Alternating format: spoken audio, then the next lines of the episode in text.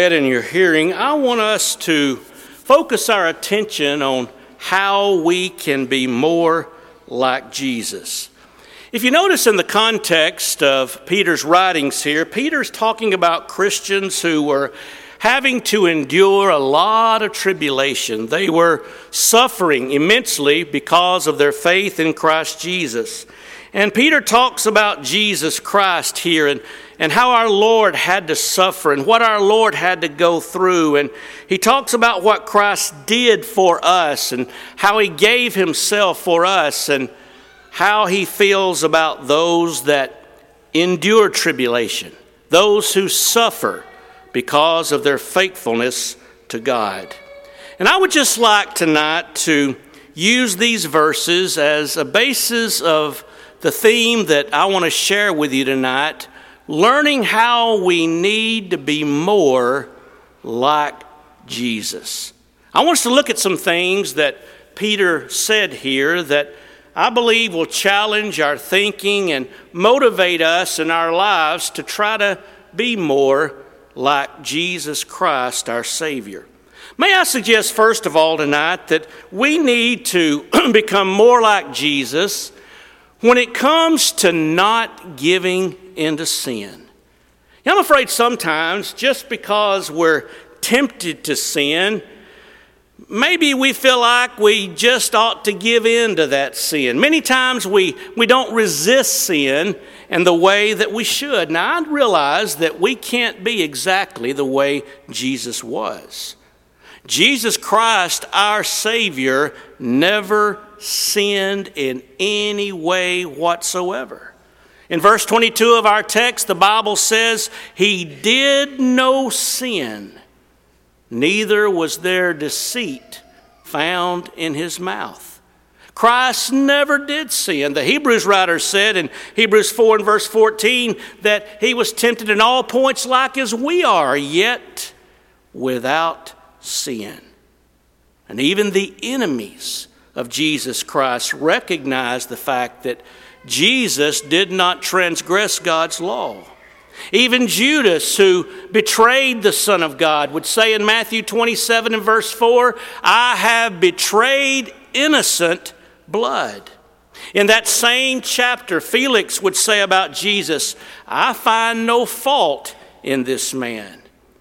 And even there, as Jesus hung on that old rugged cross, Crucified between two thieves, we observe what one thief said in Luke 23 and verse 41. He said, We are here justly. We have received the due reward for our deeds, but this man, Jesus, has done nothing amiss. We know that Jesus Christ was one that was without spot and without blemish 1 peter 1 in verse 18 and there is simply no way that we can ever be like christ in that regard. Because john says in 1 john 1 in verse 8 if we say we have no sin we deceive ourselves and the truth is not in us. If we say we have not sinned we make him a liar and his word is not in us. But what I'm suggesting tonight is, is that we need to become more like Jesus in that we make up our minds that we're not going to give in to sin so readily and so quickly. I think about a mother who told her son, Don't go swimming today. Well, it wasn't long till the boy came in the house and his hair was wet his swimming trunks were on and they were wet. And the mother said, Son, I told you not to go swimming. And her son said, I, I just couldn't help myself. The water looked so good. And the mother said, Well, how did you happen to have your swimming trunks with you? He said, I just took them out with me in case I was tempted to go swimming. You know, sometimes that's the way we are. Sometimes we involve ourselves in situations, we put ourselves in situations where it becomes almost impossible for us to resist that temptation. And yet we're admonished to look to Jesus, who is the author and finisher of our faith. Hebrews 12 and verse 2. And I believe every day that we live, if we could just stop and try to keep our focus on Jesus Christ in every situation, if we could just endeavor to try to conduct ourselves as the Lord would have us to if we could make decisions that would be pleasing to our Lord, then there would be a lot less of us giving in to those temptations to sin so readily and so easily. You know, the Bible admonishes us in Hebrews 6 and verse 1 to go on to perfection. Now, that doesn't mean that we've got to be sinlessly perfect. What that does mean is that we've got to mature. We've got to continue to learn more about what God would have us to be. We remember the words of Jesus in Matthew 5 and verse 48 Be ye therefore perfect. I'm never going to be perfect. You're never going to be perfect. And yet Jesus said, Be ye therefore perfect, even as your Father in heaven is also perfect. Now, that doesn't mean that we're going to be sinless. The word perfection there has to do with spiritual maturity. In other words, we need to grow in the grace and in the knowledge of our Lord Jesus Christ. We need to be stronger spiritually this week than we were last week. Now, I realize that may be easier said than done. You know, how can I accomplish this?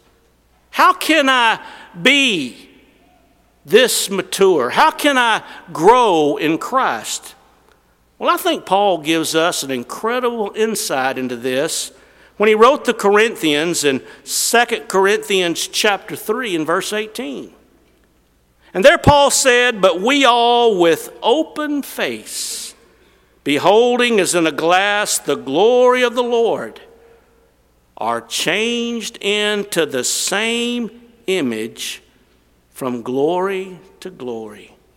You know what Paul is saying here is is that the word of God is just like a mirror.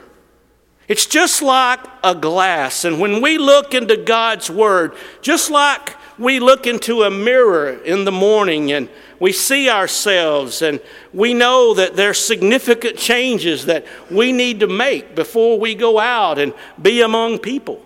We make those changes because we observe those changes that need to be made. And spiritually speaking, God's Word is like a mirror. Whenever we look into the mirror of God's Word, we see ourselves as we truly are, but then we also see ourselves as we know we ought to be. You know, I look into the mirror and I see a selfish scoundrel sometimes. I see someone that has some problems because of selfishness. We all see things that fall short of what God would have us to be as we look into the mirror of God's Word. But what's our attitude toward God's Word as we view ourselves in the mirror of God's Word? Are we willing to make changes? Are we willing to correct our mistakes? You know, there was a children's song written years ago, and I love the tune. Of course, I won't sing it, but the words go, He's still working on me to make me what I ought to be. It took him just a week to make the moon and the stars, the sun and the earth, and Jupiter and Mars. How loving and patient he must be, because he's still working on me. And you see, that's the attitude we need to possess. You know, that's why I think Paul could say in Galatians chapter 2 and verse 20, it is no longer I who live, but it's Christ living in me. I believe Paul had matured to the point in his spiritual growth that when Paul looked into the mirror of God's Word, he no longer saw his own reflection. When Paul looked into the mirror of God's Word, he saw Jesus Christ. I think Paul realized that he would never arrive spiritually, that he would always have work to do, that he always had to be aware of those things that could cause him to fall short of God's glory.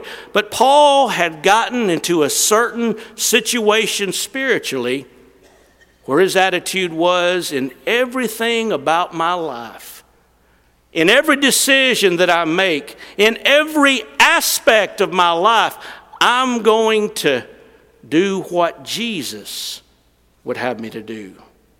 And you see, that's what we're striving for. That's how we achieve this spiritual maturity. That's how we achieve the power to overcome temptation. As David said, Your word have I hid in mine heart, that I might not sin against you. And whenever we look into the Word of God, we're changed into the very image of the Son of God. We actually become more like Jesus. And as we live each day, we need to continually press and strive toward that goal. We know the Bible says there's no temptation taken you but such as is common to man. The promise is that God will make a way of escape.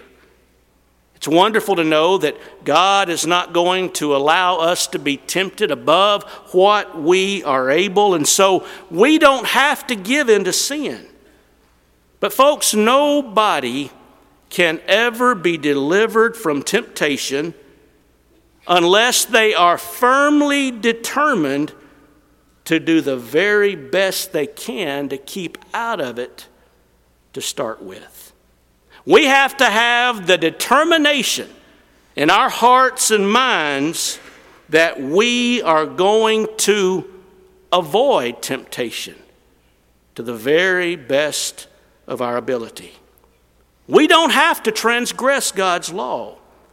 But I believe, according to what Peter said here, we need to strive to be more like Jesus in that we give in less and less to sin each day of our lives.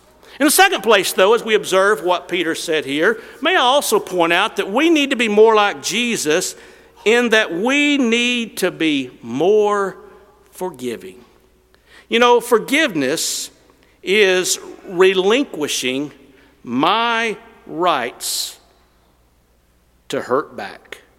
You think about that for just a minute.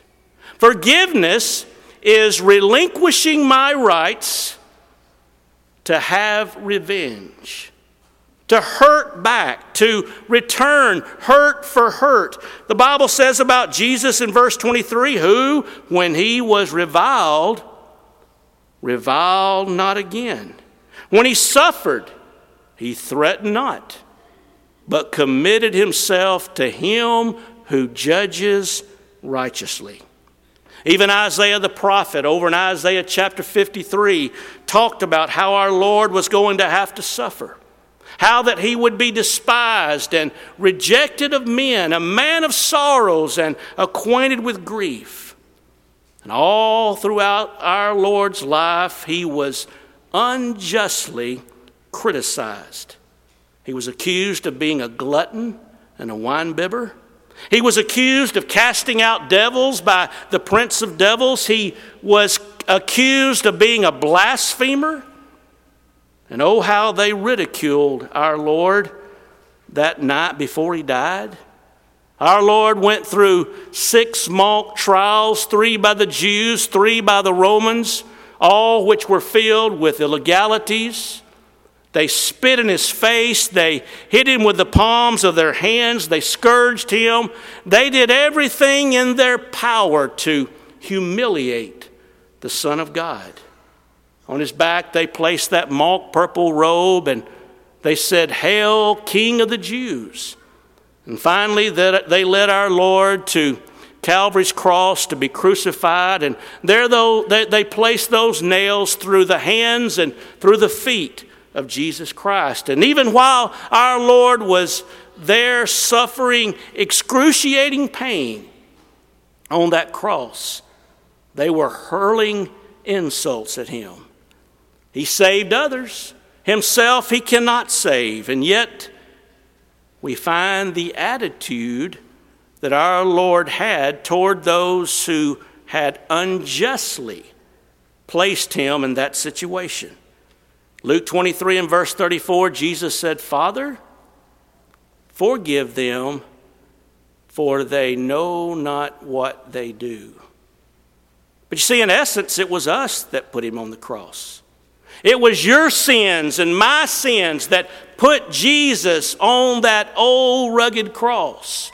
And folks, no one in their wildest imagination will ever, ever offend you more than you have offended deity. And I submit to you tonight that we need to be more like Jesus and that we need to be more forgiving when people do things that offend us. You know, all throughout this suffering, the Bible said in 1 Peter 2, verse 23, that Jesus committed himself to him who judgeth righteously. And I believe with the Lord's example here, we need to determine and be challenged and motivated to be more forgiving when folks say and do things that offend us. In fact, it's really not an optional thing if we want to be saved. Jesus would say in Matthew 6 and verse 14, For if you forgive men their trespasses, your heavenly Father will also forgive you. But if you forgive not men their trespasses, neither will your Father in heaven forgive you of your trespasses. In other words, it's a take it or leave it proposition. I want and desire God's forgiveness, but that is dependent on my being willing to forgive you. We remember the question that Peter asked the Lord over in Matthew 18 and verse 21 Lord, how often shall my brother sin against me and I forgive him? Seven times? Man, Peter thought he was being generous. And notice Jesus' reply here. He said, I say unto you, not until seven times, but until 70 times seven. In other words, there's just no limit at all to the need to forgive one another. We need to be more like Jesus in that we are willing to forgive one another. In fact, the Bible says in Romans 12 and verse 20, therefore, if your enemy hunger, feed him. If he thirst, give him drink, for in doing so you shall heap coals of fire upon his head. We're challenged in Ephesians 4 and verse 32 to be kind one to another, tender hearted, forgiving one another, even as God, for Christ's sake, has forgiven you. Folks, we'll be a lot happier and we'll find much more peace in our lives when we can have the attitude that Jesus had about forgiveness. I think about somebody like Joseph back in the Old Testament. His own brothers, his own flesh and blood, sold him into slavery. In their mind, they killed him. And through the providence of God, we know how Joseph became second in power only to Pharaoh. And we know the end of the story how that Joseph had the power and the ability to make those brothers pay for what they did. He could have sent them to prison, he could have executed them. But Joseph saw God's hand in his life, and he said that this is the work of the Lord. The God of heaven has sent me here for this purpose. And he forgave his brothers. Or think about the attitude that Stephen had in Acts chapter 7. As he stood before that bloodthirsty mob, he preached a very powerful sermon, and they couldn't tolerate that kind of preaching. The Bible says they stoned him with stones. And as Stephen was about to die, he kneeled down, Acts chapter 7, verse 61, and he cried with a loud voice, Lord, lay not this sin to their charge. And Christ was the same way. And so we need to remember that revenge is not ours to give. Remember Romans 12 and verse 19 Dearly beloved, avenge not yourselves, but rather give place under wrath, for it is written, Vengeance is mine, I will repay, says the Lord. Now, there's nothing that really excites us more, is it, than for somebody to get what's coming to them, right? I mean, we love it when the bad guy gets what's coming to him. You know, we watch television sometimes or we see a movie and, you know, we love it when the bad guy, the guy that's caused so much trouble, finally gets it in return. We like that. We by nature are people that seek revenge and let and yet Peter tells us here we need to leave vengeance to the Lord. He may not take care of things on our timetable, but the Bible does say, I will repay. God will take care of everything in His own time. It's not up to me to execute revenge or vengeance in any way. And so we need to be more like Jesus in that we are willing to forgive those that wrong us. And whenever we have that attitude, we will find true peace in our lives. In the third place, though, quickly, may I point out that we need to be more like Jesus when it comes to having a sacrificial spirit. And by that, I simply mean are we willing to suffer for what we believe in? A teenager may be shunned at school because they claim to be a Christian. An employee may not get the advancement at work if they're not willing to take advantage of somebody else. You may not be invited to this particular party, or you may not be included in this particular group if you're not going to participate in drinking or the things that they are going to do contrary to God's will. You're going to be ridiculed for the convictions that you hold as a Christian. Convictions that the world sees as being bigoted and narrow minded and even hateful. And yet, those convictions are based upon God's Word. Now, Peter said about the Lord here in verse 24, who his own self bare our sins in his own body on the tree. You know, Christ gave up so much that we might be saved. The Bible says in 2 Corinthians 8 and verse 9 that you know the grace of our Lord Jesus Christ, that though he was rich, yet for your sakes he became poor. You think about how the Lord left the beauties and grandeurs of heaven. He came to this earth to give himself as that perfect sacrifice. Philippians chapter 2 and verse 6 talks about how that our Lord didn't consider equality with God something to be grasped, but he humbled himself. He was made in the likeness of man, and he became obedient unto death, even the death of the cross. And our Lord did suffer on the cross. The Bible tells us he did taste death for every man, Hebrews 2 and verse 9. And folks, if we are going to be followers of Christ, then it necessarily follows that we're going to have to be inconvenienced from time to time.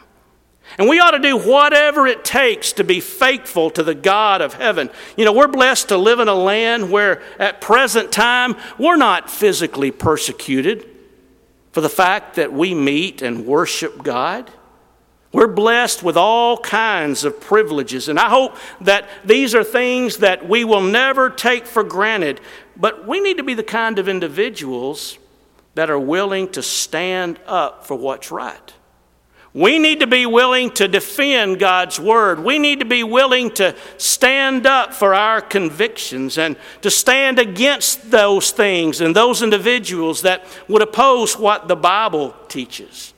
In fact, Jesus said, Blessed are you when men shall revile you and persecute you and say, shall say all manner of evil against you falsely for my sake. You rejoice and be exceedingly glad, because great is your reward in heaven.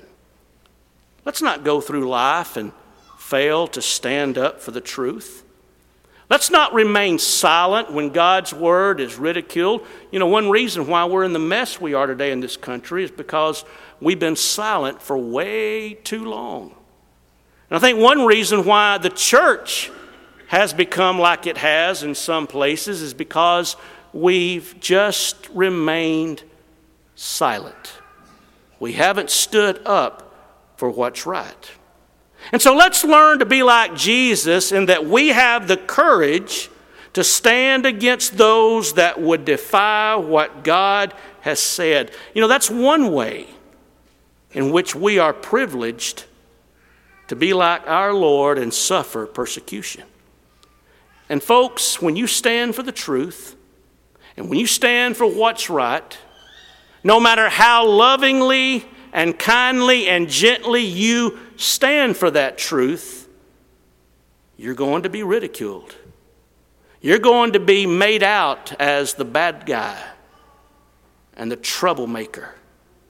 You're going to be made to feel bad because of your convictions. Your own friends, maybe even members of your own family, they may not even stand with you when you truly stand for what is right. But we always need to do what's right and not avoid being persecuted. You think about the apostles over in Acts 5 and verse 49, they were beaten. They were commanded not to preach or teach anymore in the name of Jesus. And the Bible says they departed from the presence of the council rejoicing that they were counted worthy to suffer shame for his name. Now, we ought never to go and seek out persecution.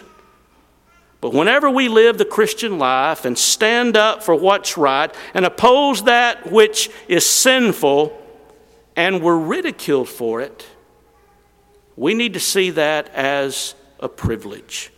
Because the Bible says, Yea, and all who live godly in Christ Jesus shall suffer persecution. 2 Peter 2 Timothy 3 and verse 12. But I want to close very quickly tonight by suggesting that we need to be more like Jesus and that we're willing to care for other people. Look at verse 25. For you were a sheep going astray, but now are returned unto the shepherd and bishop of your soul. You know, here the idea is a shepherd watching and caring for the sheep. Sheep have to be protected. Sheep sometimes wander aimlessly and carelessly from the fold. And, and Jesus said, I am the good shepherd. John chapter 10. He said, The good shepherd lays down his life for the sheep. The Lord is saying here, I'm going to take care of my followers.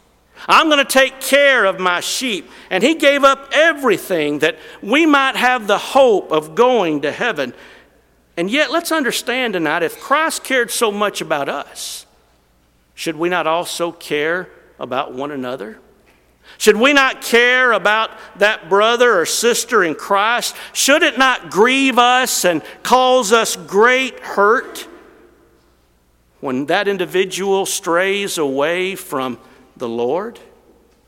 We're admonished to bear one another's burdens, Galatians 6 and verse 2. We then who are strong ought to bear the infirmities of the weak. Romans chapter 15 and verse 1. Do we genuinely care for one another? When you look around and you see someone that's not been in services for a while, what do you do about that? Do you care enough about their soul to, to reach out to them? Oh, yes, it's going beyond the wire. It's going outside your comfort zone a little bit to maybe check on somebody and tell somebody that you're concerned about them and you want to check about check on them and make sure they're okay. What about people you meet every day that you work with, your classmates at school, your neighbors, even family members, and they're lost? I think we fail to realize and understand sometimes that being lost means you're going to hell. Have you ever thought about really what that means for those people you encounter on a daily basis that are yet outside of Christ, that have never obeyed the gospel? That they're going to hell if they continue on their present course? And do we care enough about those individuals that we would be willing to reach out and show that we care. Demonstrate our concern for them as we befriend them and as we introduce them to the gospel and to the Lord Jesus Christ. Jesus cared, and we need to be like Jesus in that we care. And so here are four ways tonight that Peter mentions that we need to be more like Jesus. We need to make up our minds that we're going to not give in to sin, that that's going to happen less and less. We need to be more like Jesus in that we need to be more forgiving. We need to be more like Jesus in that we stand up for what's right and stand for our convictions.